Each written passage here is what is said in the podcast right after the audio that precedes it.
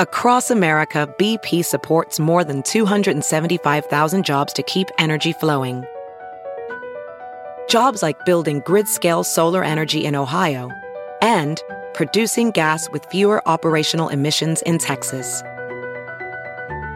It's and, not or. See what doing both means for energy nationwide at bp.com slash investing in America. Have you heard you can listen to your favorite news podcasts ad-free? Good news. With Amazon Music, you have access to the largest catalog of ad-free top podcasts included with your Prime membership. To start listening, download the Amazon Music app for free or go to amazon.com slash ad-free news podcasts. That's amazon.com slash ad-free news podcasts to catch up on the latest episodes without the ads.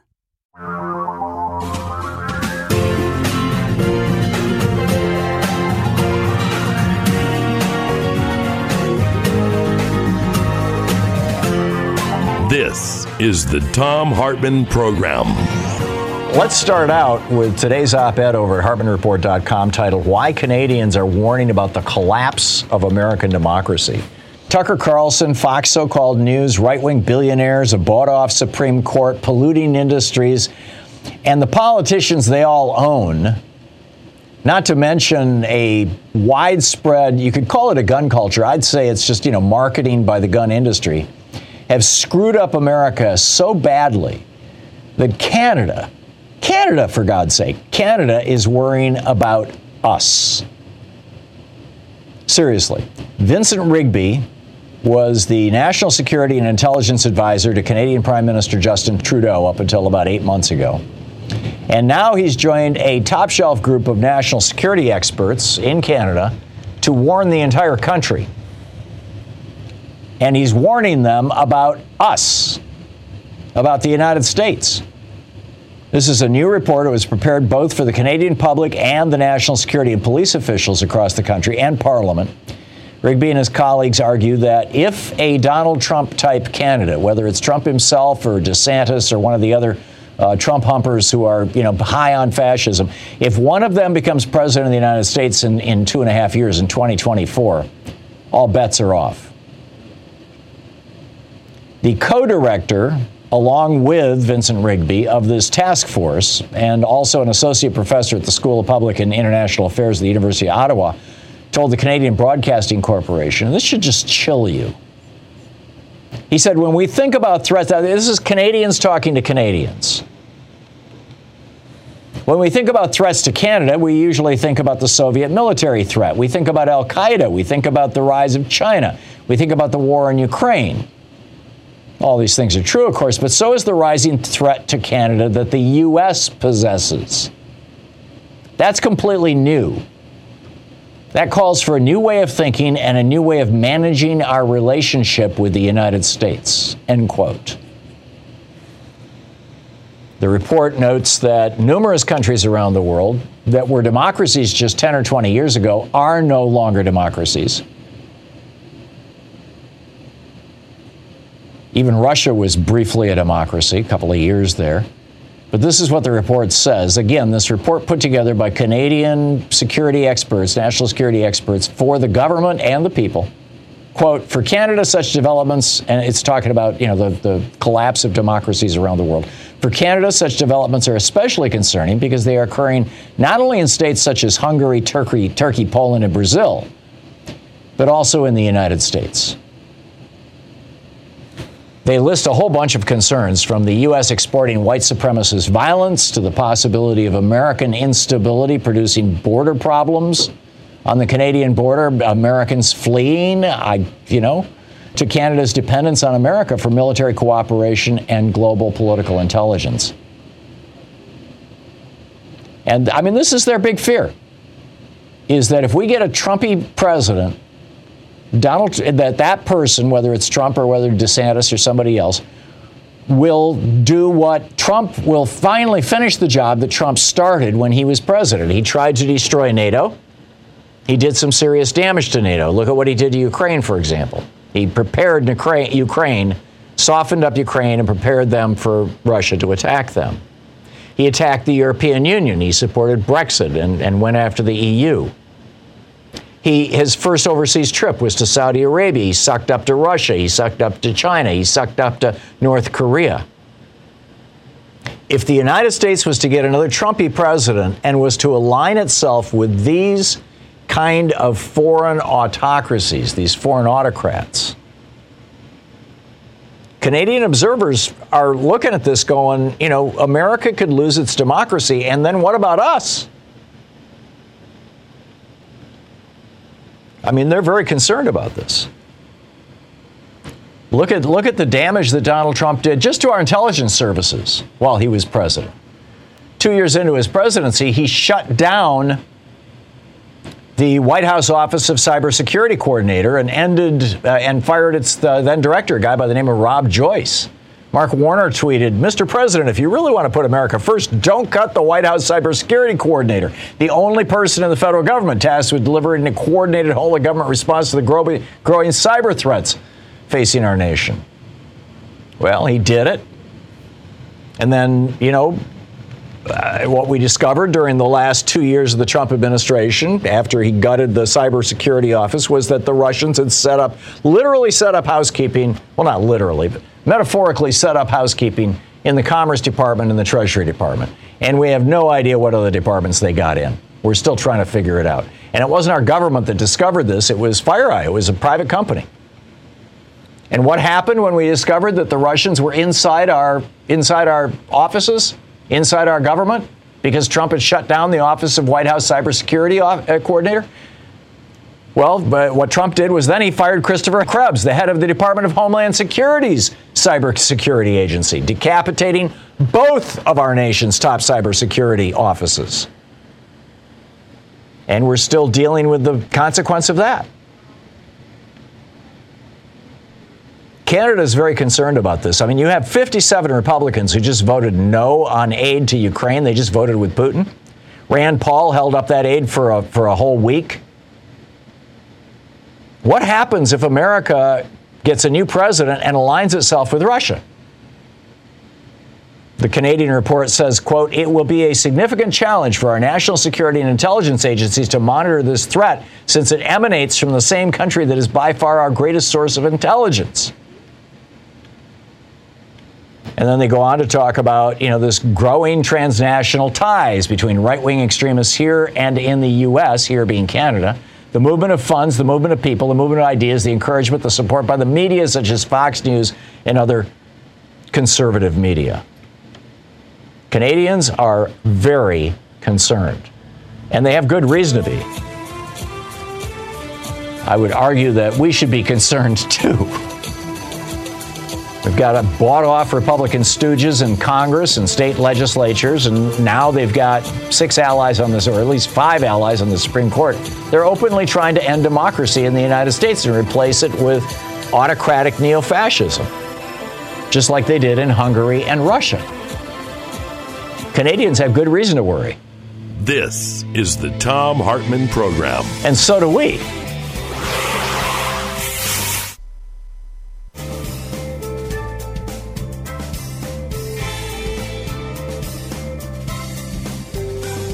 Oh, I wanted to also point out to you the Republicans have now notified the Committee on President or this this uh, Commission on Presidential Debates that they're no longer going to play. This, in my mind, is another sign that the Republican Party is no longer a legitimate political party. It has become a neo fascist cult. And by the way, this has been a long time coming. This started with the Reagan presidency. It was the George W. Bush or George H.W. Bush campaign in 1992 that eh, I believe it was 92. It might have been 88, but it was the George H.W. Bush campaign that pulled out of and, and, and refused to go along with the League of Women Voters moderating the debates for, I mean, all the way, my entire lifetime. I remember the Nixon Kennedy debates in 1960. I remember those. I was only, what, nine years old in 1960. I remember those debates. And that was the League of Women Voters working with the television networks to run these televised debates. And they did it with those debates. They did it, you know, I mean, it was just right straight on through, right up until either 88 or 92, when George Herbert Walker Bush said, no, we don't want this anymore. We want to have some say, we, the Republican Party, we want to have some say in how these debates are organized because the League of Women Voters asks too many questions that we don't have answers for. And so this bipartisan Commission on Presidential Debates was created, where it's made up of Republicans and Democrats rather than the League of Women Voters, which is completely nonpartisan. And so they had Republicans and Democrats saying, well, let's create a safe space here for our candidates on both sides. But, you know, they got journalists involved, and those journalists had this pesky habit of asking tough questions. And Donald Trump made a fool of himself in his last debate with Joe Biden. And so now they're saying, you know, 2024, mm, we're not going to do it. We're just going to go on Fox News. We've got our safe spaces these little Republican snowflakes. It's not just a tragedy for our democracy.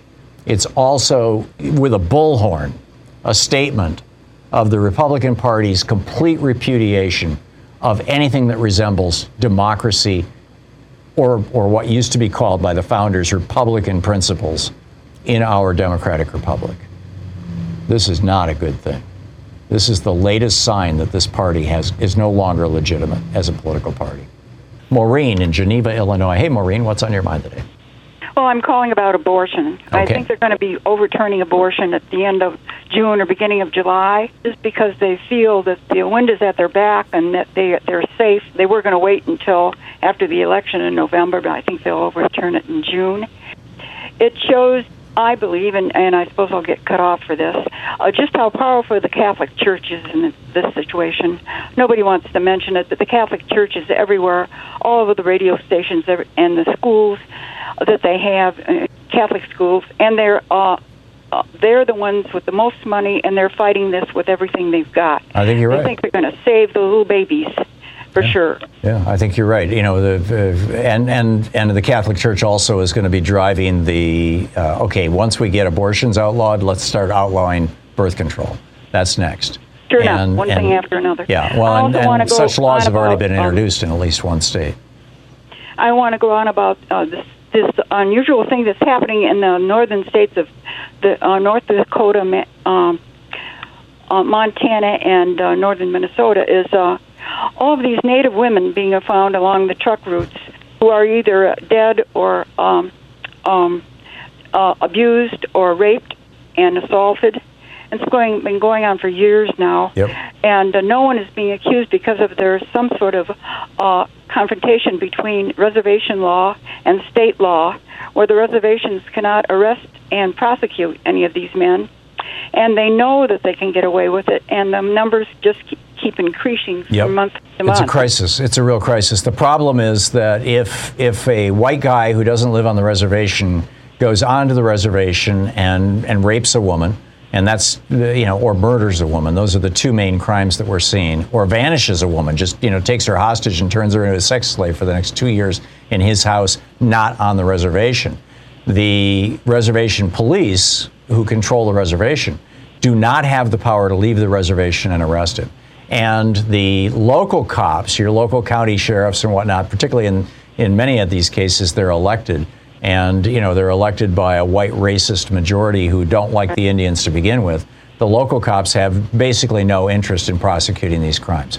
And you're absolutely right, Maureen. It is a cri- it is a crisis, and I am hopeful that Deb Haaland, being in charge of the Interior Department now, herself a Native American and very aware of the situation, she's spoken on it several times now, will be able to move something in this direction. It may require federal reg- it may require a federal law to allow tribal police to leave to leave the reservation and have police powers in places that are not reservations. That would be, uh, hopefully, that would happen. Yeah. I understand the series Yellowstone uh, was going to cover it. I don't know if it ever did. I don't. It didn't really deal with it, uh, you know, sadly, but they, there was a discussion of it in one of the Yellowstone episodes. Marina, I need to move along, but thank, thank you. you so much for the call. It's great to hear from you. Ellen in Crosby, North Dakota. Hey, Ellen, well, how's North Dakota? What's on your mind? Years ago, I read a book by Farley Mowat called Sibir, and it was about Russia, um, young people in Russia building cities on the permafrost. Quite a few cities. I can't. It was so many years ago. I Can't remember the names of things. But I'm wondering if that might be one of the re- urgencies of Putin attacking Ukraine is that global warming is causing the permafrost to melt. Yeah, it is a crisis in many of the Siberian cities, just like it is a crisis in northern Alaska. These houses were built on permafrost, and as the permafrost melts, the houses are suddenly anchored into, into three feet of mud. It's a real crisis. I don't think that has anything to do with Ukraine. I think what the, okay. the whole Ukraine thing is that Vladimir Putin has been looking longingly. He's got these giant paintings of Catherine the Great and of Peter the Great and, and other, you know, Russian czars who expanded the empire and fought noble wars.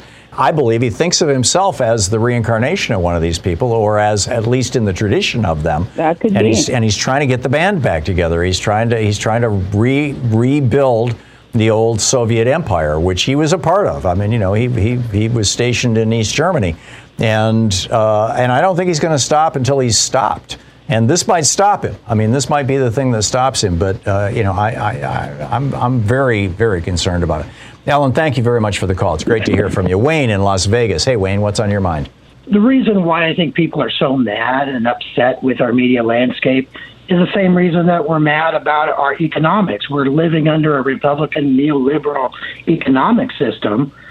And after 1996, we now are under a Republican neoliberal media system. Agreed. prior to 90, 1996, everyone trusted that the news was giving them what they needed to know and was the truth. Everybody trusted Uncle Walter Cronkite. Mm-hmm. But after that, as the internet was exploding, we started seeing a lot more cable and satellite uh, proliferation and distribution.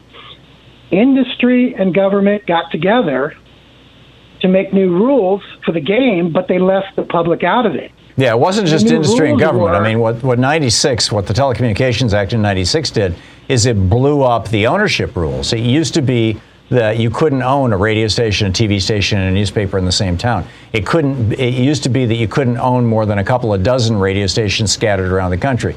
It used to be that you couldn't own more than a handful of television stations. And when those rules got blown up, Clear Channel bloated up to a thousand radio stations in a matter of less than a year, if, if my re- recollection is correct. Cumulus, same thing, you know, in the neighborhood of a thousand radio stations, the old CBS radio, and and and then they they just binged on right wing talk radio. But more importantly, I think what what happened was, and the the public was not aware that the rules got changed. Right. No longer did industry have to worry about uh, reporting in the public interest all it, that was 87 now, that was the fairness doctrine 87 well that was the fairness doctrine but essentially it's the same thing where everything was codified where now it's on the public their responsibility because we've just opened up deregulated everything giving you so many different uh, channels and everything to look at but it's your responsibility to get the information you need. Yeah, no, I'm, I'm with you, Wayne. I, our, our media landscape is something that I regularly rant about. There's a whole chapter about it in my hidden history book on monopolies. Real, real quickly, people need to be aware. Pay attention to people who are giving you the news versus those who are reporting on the news. There you go. Wayne, thanks. Thanks for the call. It's Kaley Cuoco for Priceline. Ready to go to your happy place for a happy price? Well, why didn't you say so? Just download the Priceline app right now and save up to 60% on hotels. So, whether it's Cousin Kevin's Kazoo concert in Kansas City, go Kevin, or Becky's Bachelorette Bash in Bermuda, you never have to miss a trip ever again. So, download the Priceline app today. Your savings are waiting. Go to your happy place for a happy price. Go to your happy price, Priceline. Welding instructor Alex DeClaire knows firsthand how VR training platforms like ForgeFX can help meet the demand for skilled workers. Anywhere you go look, there's going to be a shortage of welders. VR training can help welding students learn the skills they need to begin and advance in their career. The beauty of virtual reality is it simulates that exact muscle memory that they need. Explore more stories like Alex's at meta.com slash metaverse impact.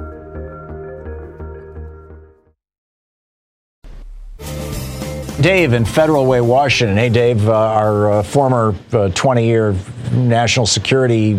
You wanted to weigh in on Canada being concerned about the United States melting down? Yes, 100%. They're 100%. Look, I connect the meltdown of democracy in the United States to World War III. Canada may not but they are right on an empirical level to say that it is a threat to them because we have a systemic problem we just don't want to look at. And in the interest of brevity, I will compare it to, um, I will just criticize Joe Biden and Merrick Garland for a second. Why is only Stewart Rhodes and why is um, uh, the Enrico Tarrio, why are they the only ones facing consequences? Both Trumpers and liberals are, are upset over this. Well, the reason why is sovereign immunity. And Merrick Garland and, and, and, and Joe Biden together are like von Papen in, in Germany, all right? We are enabling a Nazi sort of fascism to come to power in America. And, and Donald Trump over the weekend at the, at the NRA convention said, why are we giving $40 billion to Ukraine when we can't even secure our school? What they're going to do is, is, what Donald Trump and his minions are going to do is they are going to say that um, we don't even know who these people in Ukraine are. We need to put America first, right? Then what's going to happen? They're already Russia, saying that. You got 57 Republicans in, in the House of Representatives who voted against Ukraine, and Rand Paul postponed the, the aid for an entire week. Yes, and in Afghanistan, there is Sirajuddin Haqqani is actually in charge. Sirajuddin Haqqani is actually Pakistani. He might even be Pakistani ISI. But here's the bottom line: he has already asked to join the Tashkent uh, Pact. It's equivalent to the Warsaw Pact, but not as potent, right? right. And what's going to happen is they are going to draw Russia and China are going to draw America and Donald Trump back into Afghanistan. And what they're going to do, in, in probably North Korea and other places, and what they're and what's going to happen is Donald Trump is going to flip and become very anti-Russia in order to provide the vehicle Adolf Hitler needed, and that is war and all democracy will be canceled. Wow. And the corporations, eh, corporations and Donald Trump will merge. Yeah, I get it, Dave. I share your concern. I, I don't think it's inevitable, but I share your concern. Listening to Thom Hartmann. Visit thomhartmann.com for audio and video archive. Trump already tried to turn America into an autocracy once and tried to turn us over to Russia, frankly. He'll try it again if he gets a chance.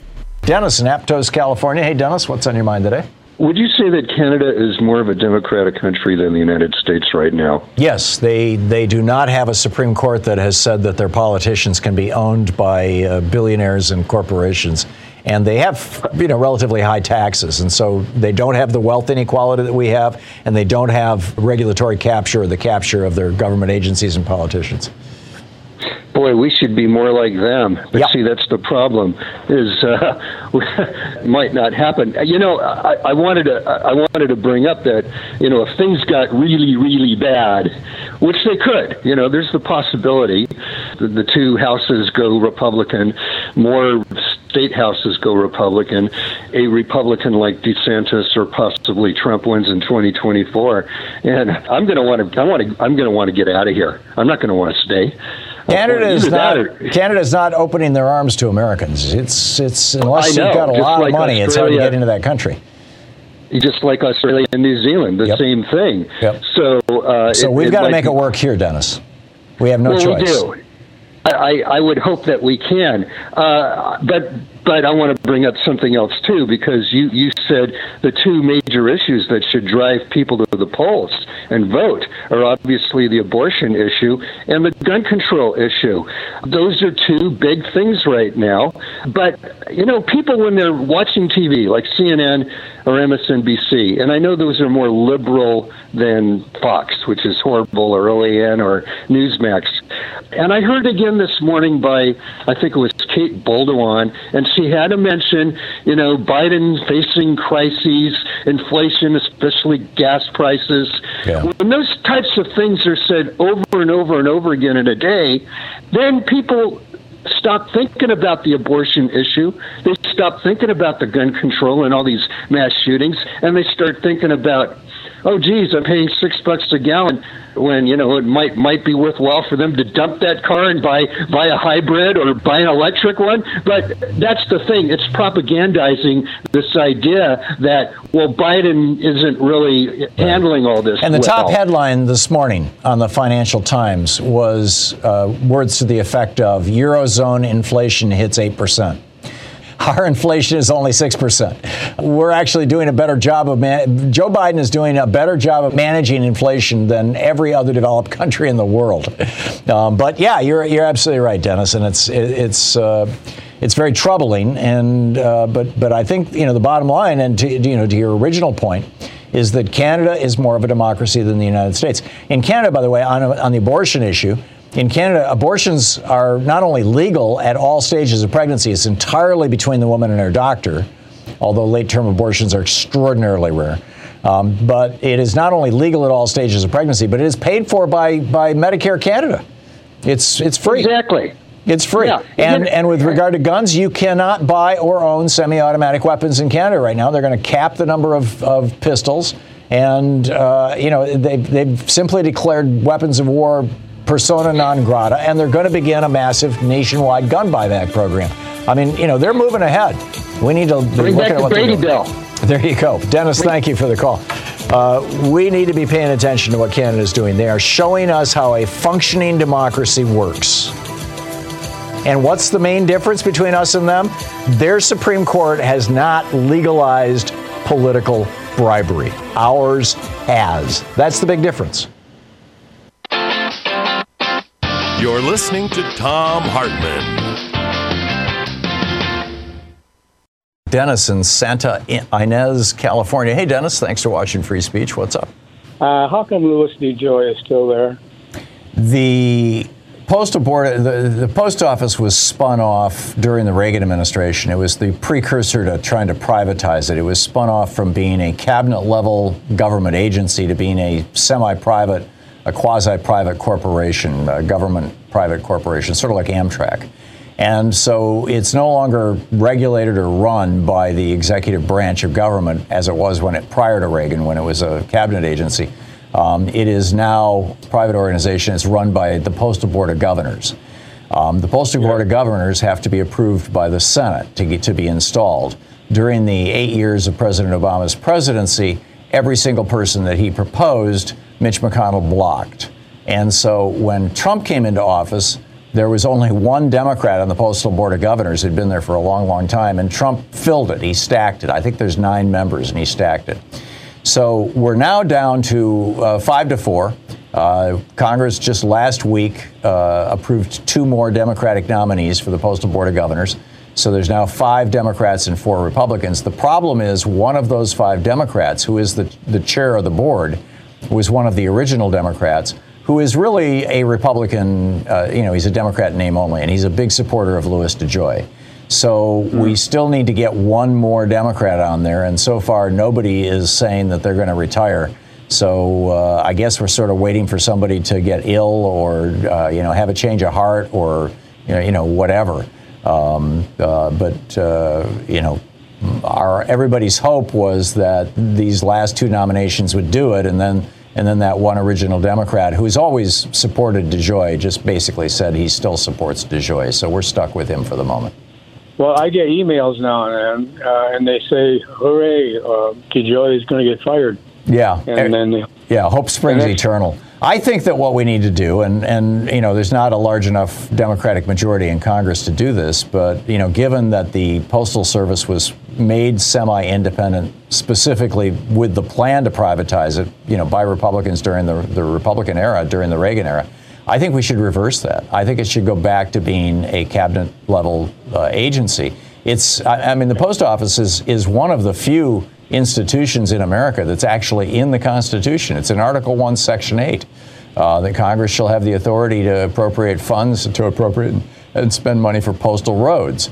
Um, it doesn't specifically say anything, you know, about how the post office has to be run, but you know, it assumes that there's a post office, right?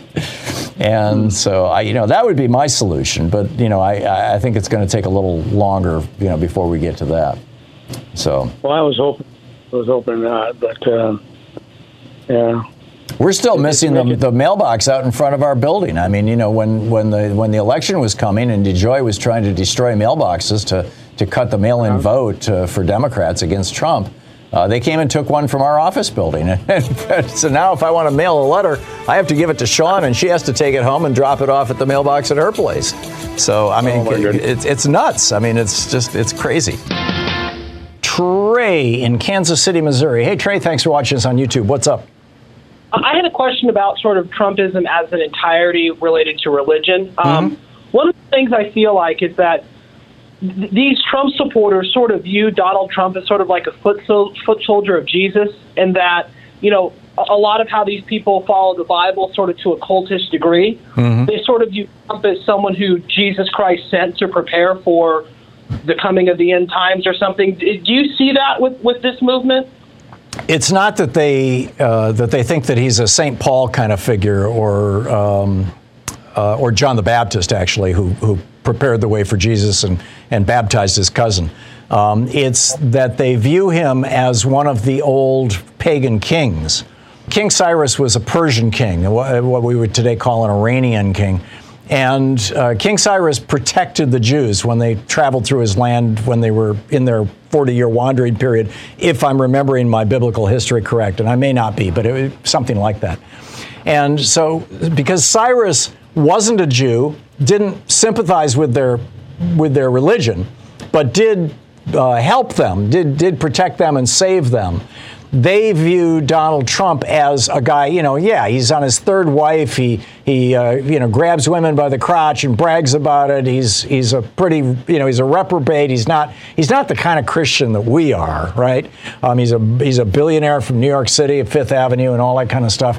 He's, he's not, you know, a good old boy who listens to country music and likes to clean his gun while he's talking to his hound dog.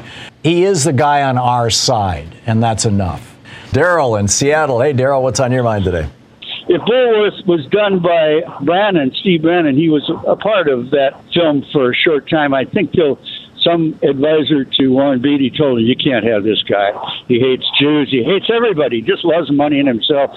And uh, I could imagine how the script might have went if he put money and had script approval and blah yeah, blah. Steve Bannon had quite a career in Hollywood before he uh, before he that right? became a yeah. He was involved with a number of movies and documentaries. Not not big stuff, you know. He was there. Bobby, when I went for alcohol treatment, it was a three day, co- a three week course, and I I walked in, I saw it was a it was a poor man's course. Uh, They have thirty thousand dollar courses up here where movie stars come, and uh, but I took the uh, the Obama course, and I walked, meaning three thousand for two weeks, and uh, I walked in, and it looked like the set from the bar scene from Star Wars. I looked at those people and I shivered. I said, I'm bad, but I'm not this bad. I still got my looks. I might be shivering and having low esteem. So, Bobby, all, all, all I could say to you is get uh, purge yourself for 72 hours. That's what my wife kept hammering. Get out of there. Purge yourself of that alcohol, and then get sleepy time tea.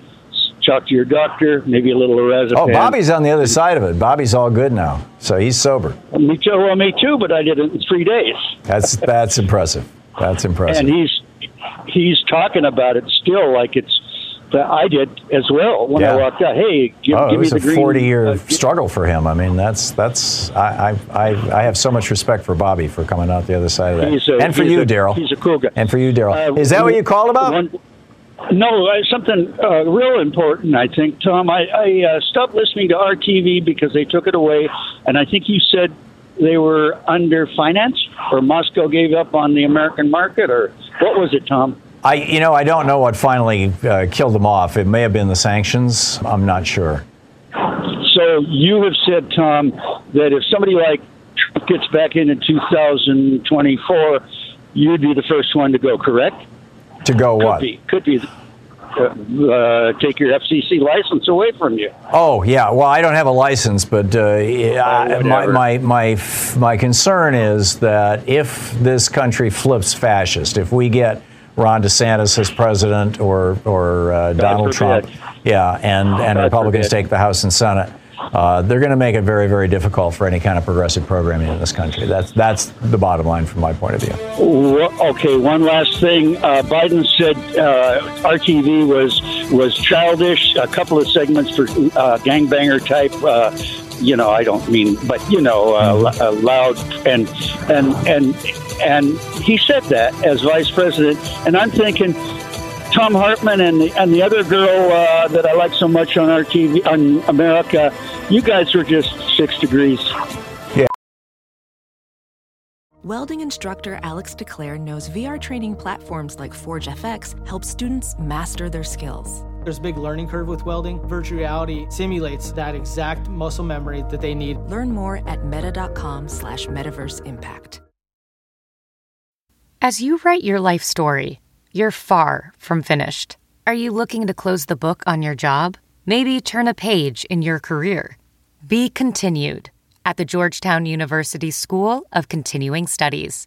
Our professional master's degrees and certificates are designed to meet you where you are and take you where you want to go.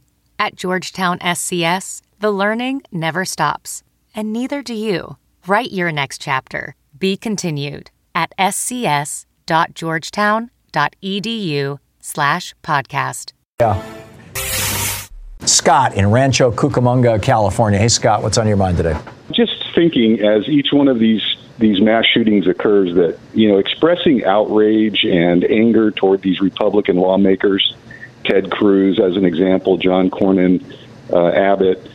It's just a waste of time. These are people that are amoral at best, immoral at worst. It's a waste of time uh, if you think it's going to change their behavior, Scott. It's not a waste of time though if it, if you if it's going to cause the parade effect. If it's going to cause other people around you to go, "Oh, I guess other people think like I do. Maybe I should speak out too." Except that one for one thing, Tom, the people of Texas had an opportunity to throw Cornyn out last election. They didn't do it.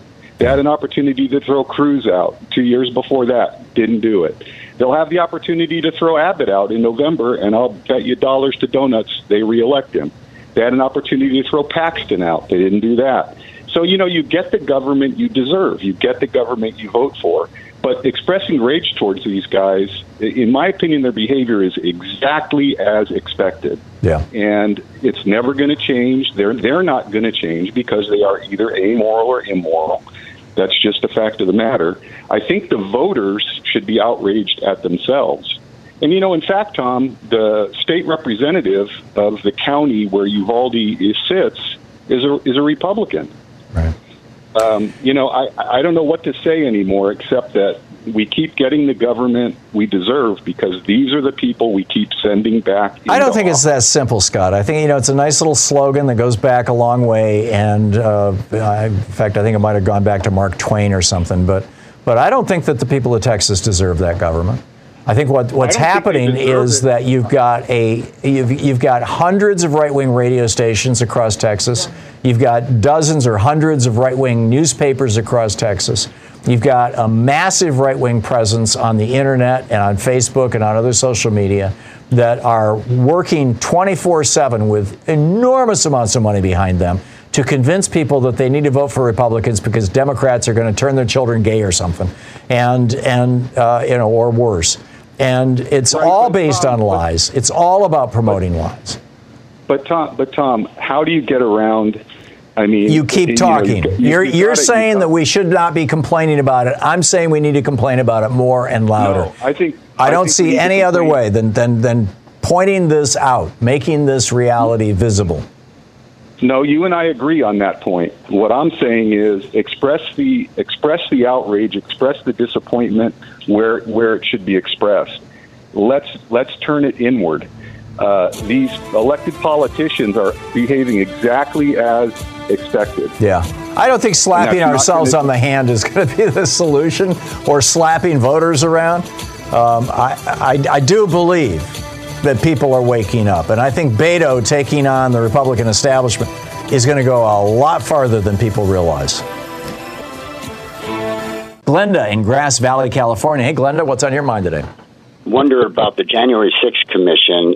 With the Republicans doing all this voter ID stuff, they should be bringing in Chris Kobach and the secretaries of state and start making them testifying about how they went about purging all the Democratic voters and start bringing light to that.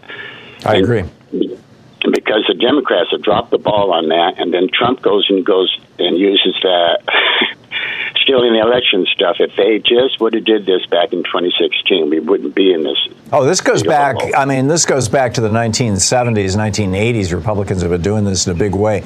But um, I mean, look at Florida in 2000.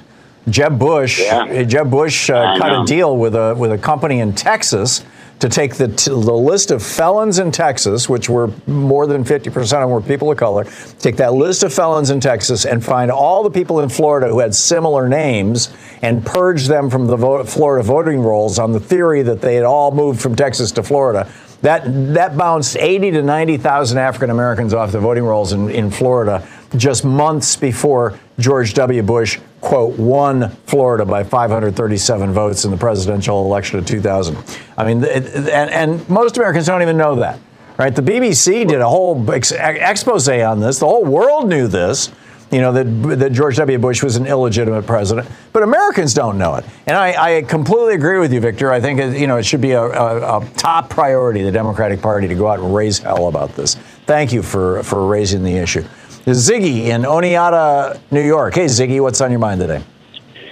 Hey, Tom. On Friday, a lady had called in and was concerned about her car being vandalized because she would have a bumper sticker on it.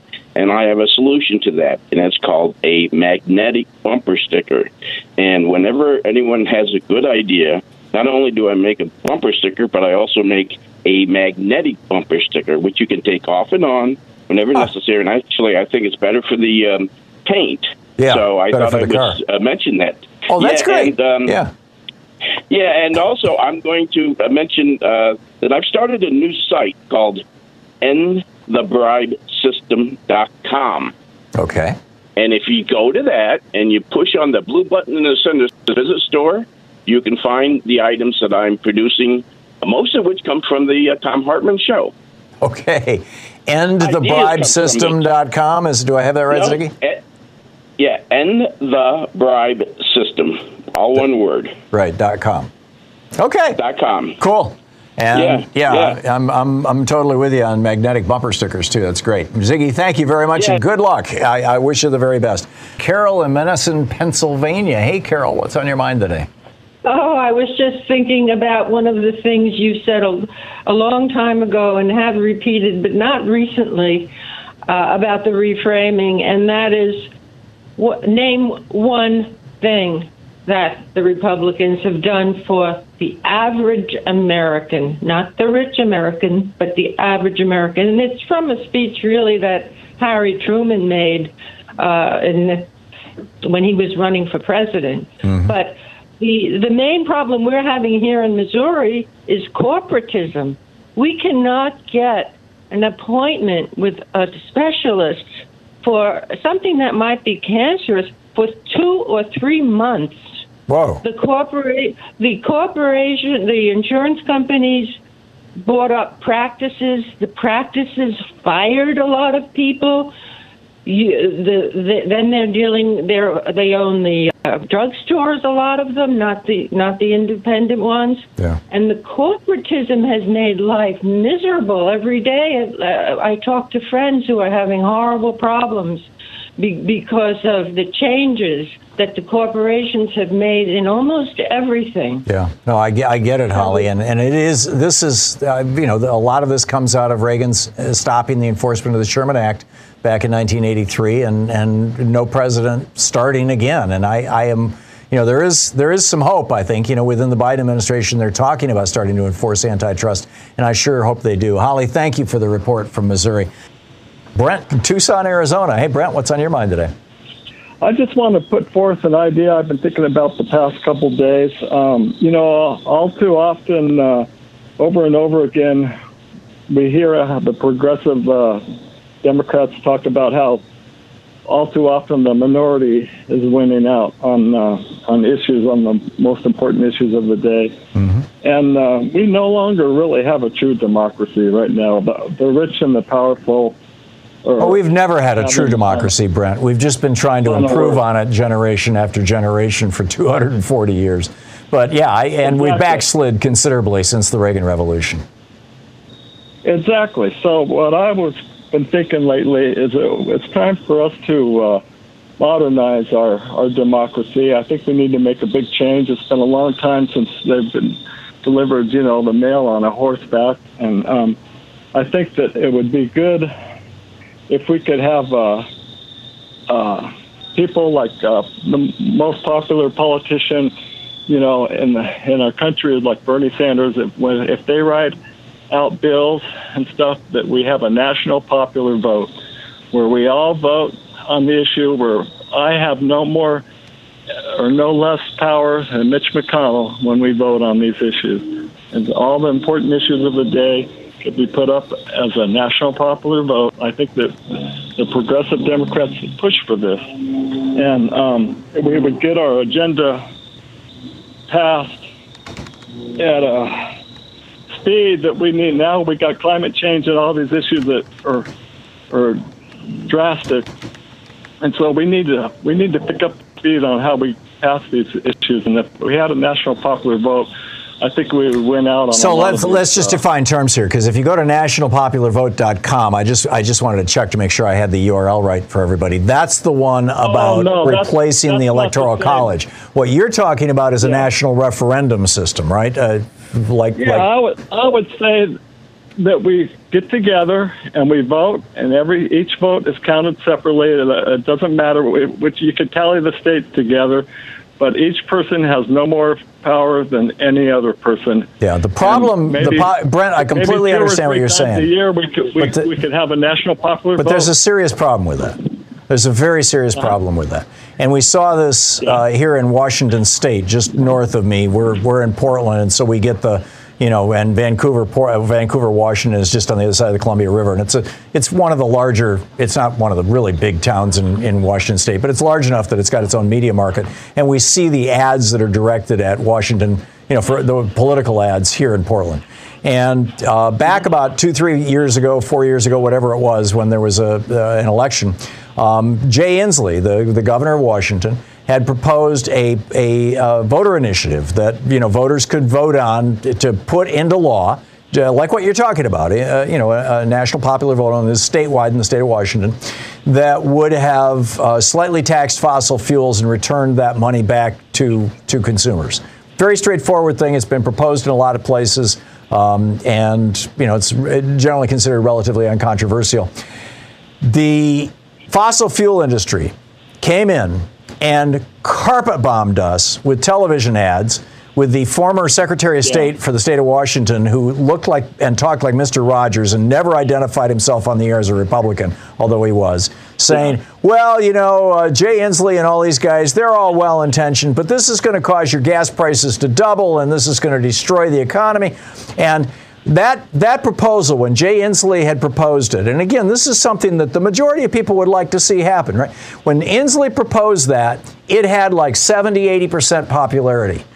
By the time the Republicans, by the time the fossil fuel industry was done brainwashing people in Washington state with this massive multi million dollar campaign, it went down to defeat substantially, a substantial defeat as a consequence of that. So I get what you're saying, uh, Brent, and, and I would love to see something like that happen, but not until we've cleaned up the Supreme Court's proclamation that money is the same thing as free speech, and if industries want to want to insert themselves into politics, they can do it. That is the problem, and that's what we've got to deal with first. But otherwise, great idea.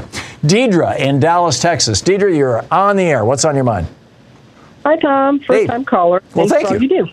Thank you. Thank you for the call. Um, I wanted to respond to the caller you had on before the break who said that we deserve the elected officials we get. Yeah, I don't believe that, but yes, go ahead. I don't either.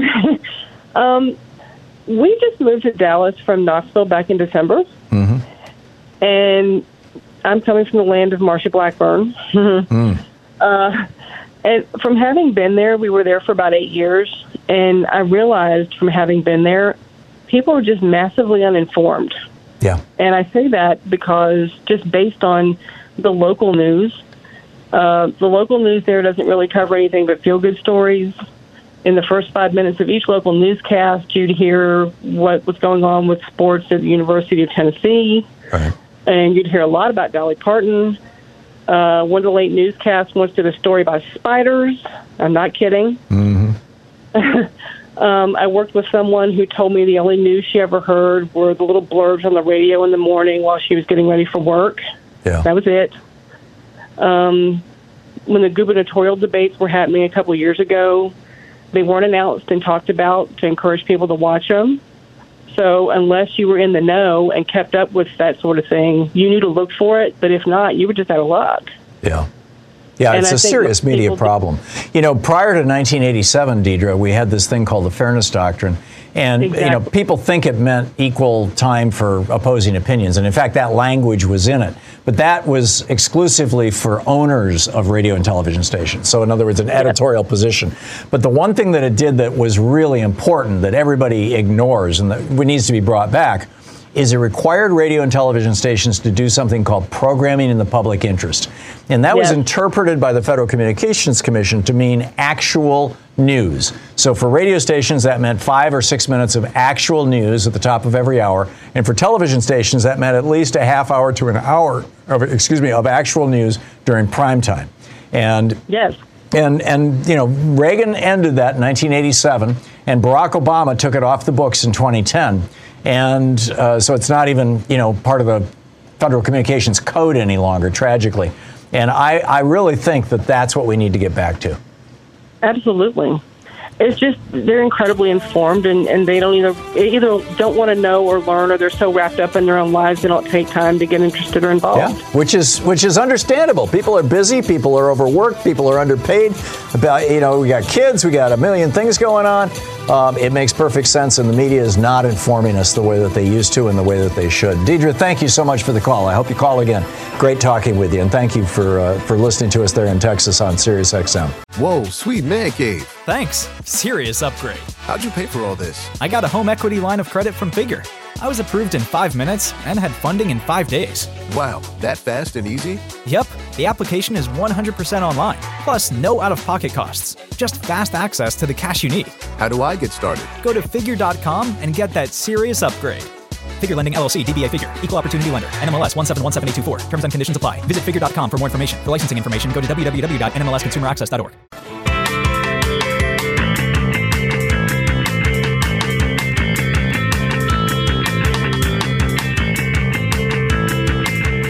This is the optimism for the day. This this it just gives us tremendous hope. I've referenced it twice already in the program, but I, I wanted to just lay it out.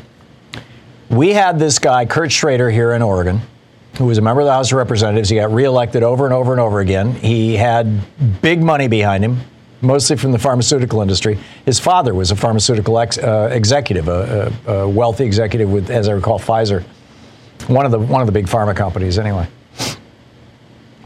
he voted, you know, he in fact he was part of the coalition that that stopped Build Back Better. And he voted against in the House of Representatives and fought any effort to allow Medicare to negotiate drug prices. Um, two things that, you know, the majority of people in his district didn't go along with.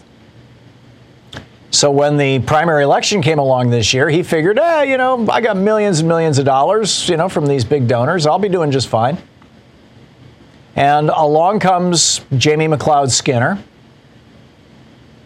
who says, No, you know, you're not doing what we the people want, and I'm going to call you out on this. She was on this program calling him out. I called him out in three or four of my op eds and multiple times on the air. Now, I, I broke my own rule, except that I didn't.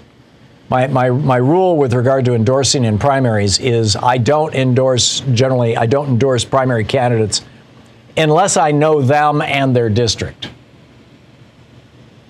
Now, I don't know Kurt Schrader personally, nor Jamie McLeod Skinner personally, um, but I know the 5th Congressional District. It starts just about 10 miles south of me here, maybe 20, something like that. And, uh, you know, so I know the area and I know the issues. And I know that Kurt Schrader had been coasting on people not paying attention to what he was doing. And Jamie McLeod Skinner started campaigning in the district and calling him the Joe Manchin of the House of Representatives. Joe Manchin, of course, is in the Senate. And it's stuck. And the four county, as I recall, it might have been three, but I'm pretty sure it was four county Democratic parties, including two of the counties that Schrader's running in. And if my recollection is correct, two counties that he's, he wasn't running in came out and explicitly endorsed Jamie McLeod Skinner over Kurt Schrader. Well, they finally finished counting the ballots last Friday, and I was not live on the air on Friday, so I couldn't share this with you. But uh, they have concluded that McLeod Skinner, who was, by the way, was endorsed by Elizabeth Warren, um, Schrader had been endorsed by Joe Biden. But that they called the election now for Jamie McLeod Skinner, and and you know who Elizabeth Warren uh, endorsed.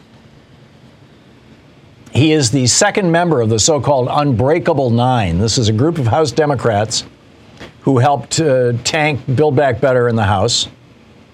Uh, the other, another one, Carolyn Bourdeaux, a Democrat of Georgia, also a member of the Blue Dog Co- Coalition. She lost a primary race earlier this week to Representative Lucy McBath, a progressive. Progressives are winning. It's a good news. It appears to me, you know, you've heard me talk before about these 80 year cycles that Strauss and Howe wrote about in their book, The Fourth Turning. And how these 80 year cycles come about. I think that there's a, a smaller cycle within the larger cycle. And I think we're transitioning into one right now. I think it's real. I think it's happening. And it gives me considerable cause for optimism, even, even in the context of my earlier comment that when Republicans win, rich people win, and when Democrats win, it's just we, the people, who win. This is the Thom Hartmann Program. In other words, even in the face of great wealth, great money, great political forces, progressivism is winning right now. Let me just lay this out for you, and you can, uh, you know, feel free to reality check this with me. Strauss and Howe, in their book The Fourth Turning, argued that roughly 80, every 80 years throughout American history, and they take this all the way back to the 1600s, actually but that eh, roughly every 80 years we have a crisis followed by a war, followed by a rebooting of America. And that rebooting has historically always been in a positive and more progressive direction. They argue that the reason for this is partly that after 80 years, people forget the lessons, the hard learned lessons that were learned 80 years previously because the people who knew those lessons are now, you know, so old nobody's paying attention to them or they're dead. As that's part of it, and the other part of it was that there are these four generations. A generation is roughly 20 years, so 80 years is roughly four generations. So you start out with a generation, let's, for example, say the generation that experiences the Great Crash and the war. And they fight, the, you know, they live through the Great Crash and they fight the war. And then they give birth to a generation that just carefully and quietly rebuilds the country. And that generation then gives birth to a generation that says, you know, my parents worked their butts off to rebuild the country, and all I got was this lousy t shirt. I'm going to go for self actualization. I want to meditate. I want to take some LSD. I want to know what the world is like. I want to explore spirituality. This, that, that being that, that uh, third generation, as it were. That generation then gives birth to a generation that says, okay, my parents thought they could get enlightenment, but it didn't work out that way. And, uh, you know, all I got is this lousy t shirt. So I'm going to make as much money as I can. This is the fourth generation. And that fourth, basically kind of greedy generation then blows everything up with their greed, creating a new crisis, creating a new war. And this is how the 80 years goes, up, goes about. I would like to add um, kind of Hartmann's variation on Strauss and Howe's theory, and that is that within each one of those 80 year periods, it was 80 years from the Revolutionary War to the Civil War. It was 80 years from the Civil War to the Great Depression, World War II. It's 80 years from the from World War II to now, roughly. That within those 80 year periods, there's actually two 40 year pieces. And the first 40 year piece is when we actually do get more progressive. After the American Revolution, hey, you know, it's a brand new country and we're going to pass the Bill of Rights and do all this kind of cool stuff. And then, of course, 40 years in, in which would be the 1830s, you get the rise of oligarchy in the South. The rich rise up, they try to take over. So the second half of that 80 year period is where the rich people and the big corporations basically try to take down the country. Then we had the Civil War. Then we had Reconstruction. We had a progressive period, and then, of course, there was the backlash against that. You know, the the uh, 1896 decision um, that that uh, separate but equal, and all that kind of stuff. And and boom, you get more conservative. Then you have a war, a crash in a war, and then you have FDR, and you get more progressive. And then you get Reagan 40 years into it in 1980, and you get more conservative. And I'm of the opinion that we are at the tail end of this 40 year period of conservative dominance of American politics. That we are in a crisis. Not we're in four, but we are in one. We have a climate crisis, we have a gun crisis, we have a financial crisis, we have public health crises. And out of all this, I believe is going to come a new progressive era. And I think things like, to tie this into my previous rant, I think that things like Jamie McLeod Skinner being elected here in Oregon over Kurt Schrader are proof of this.